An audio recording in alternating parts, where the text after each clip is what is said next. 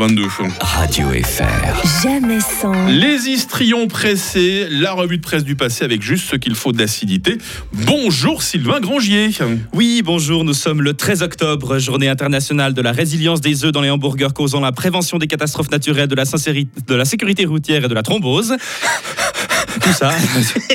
Plus précisément, nous sommes le 13 octobre 2004, à une époque où Facebook vient tout juste d'être lancé, pour se la péter devant ses amis, où le jeu de rôle massivement multijoueur World of Warcraft vient d'être lancé pour ne plus avoir d'amis, et où Google Maps est lancé pour retrouver tous ses amis.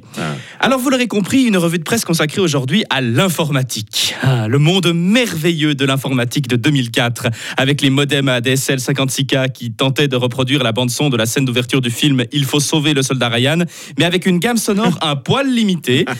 Tout ça pour aller poker des jeux flash nuls à chier et s'envoyer des whiz sur MSN. Alors si vous n'avez rien compris à ce que je viens de dire, c'est que vous êtes probablement né avant 1985 ou après l'an 2000. Ah voilà. Oui, le monde merveilleux, ce monde merveilleux où le summum du bon goût, c'était les Word Art.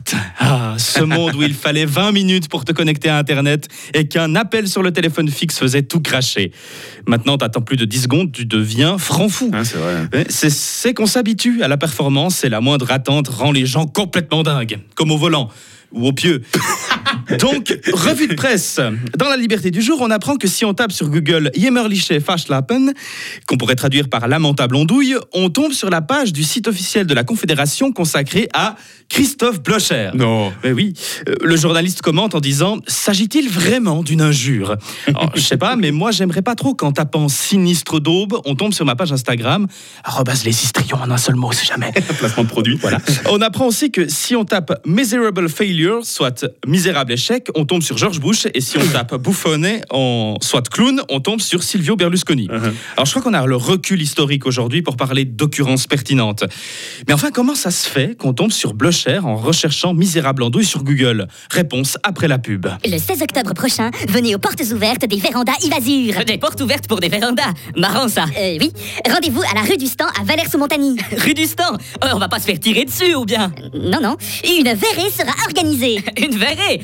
On boira pas dans des vitres quand même. Mais enfin, vous êtes qui? Je suis Jean-Yves Arthur. Je suis humoriste. Eh bien, monsieur l'humoriste, je vous prie de prendre la porte. Ça marche. Hé, la baie vitrée Véranda Ivazur, ça assure. Et retrouvez-moi le 15 à la fête villageoise des Gratacu de Farvan dans son logo et le 17 au Strap. C'était la pub, faut bien vivre. Alors Sylvain, comment euh, ça se fait qu'on tombait sur Blocher en tapant, je vais essayer de le dire, euh, Jämmerlicher Waschlappen sur Google? Très bien.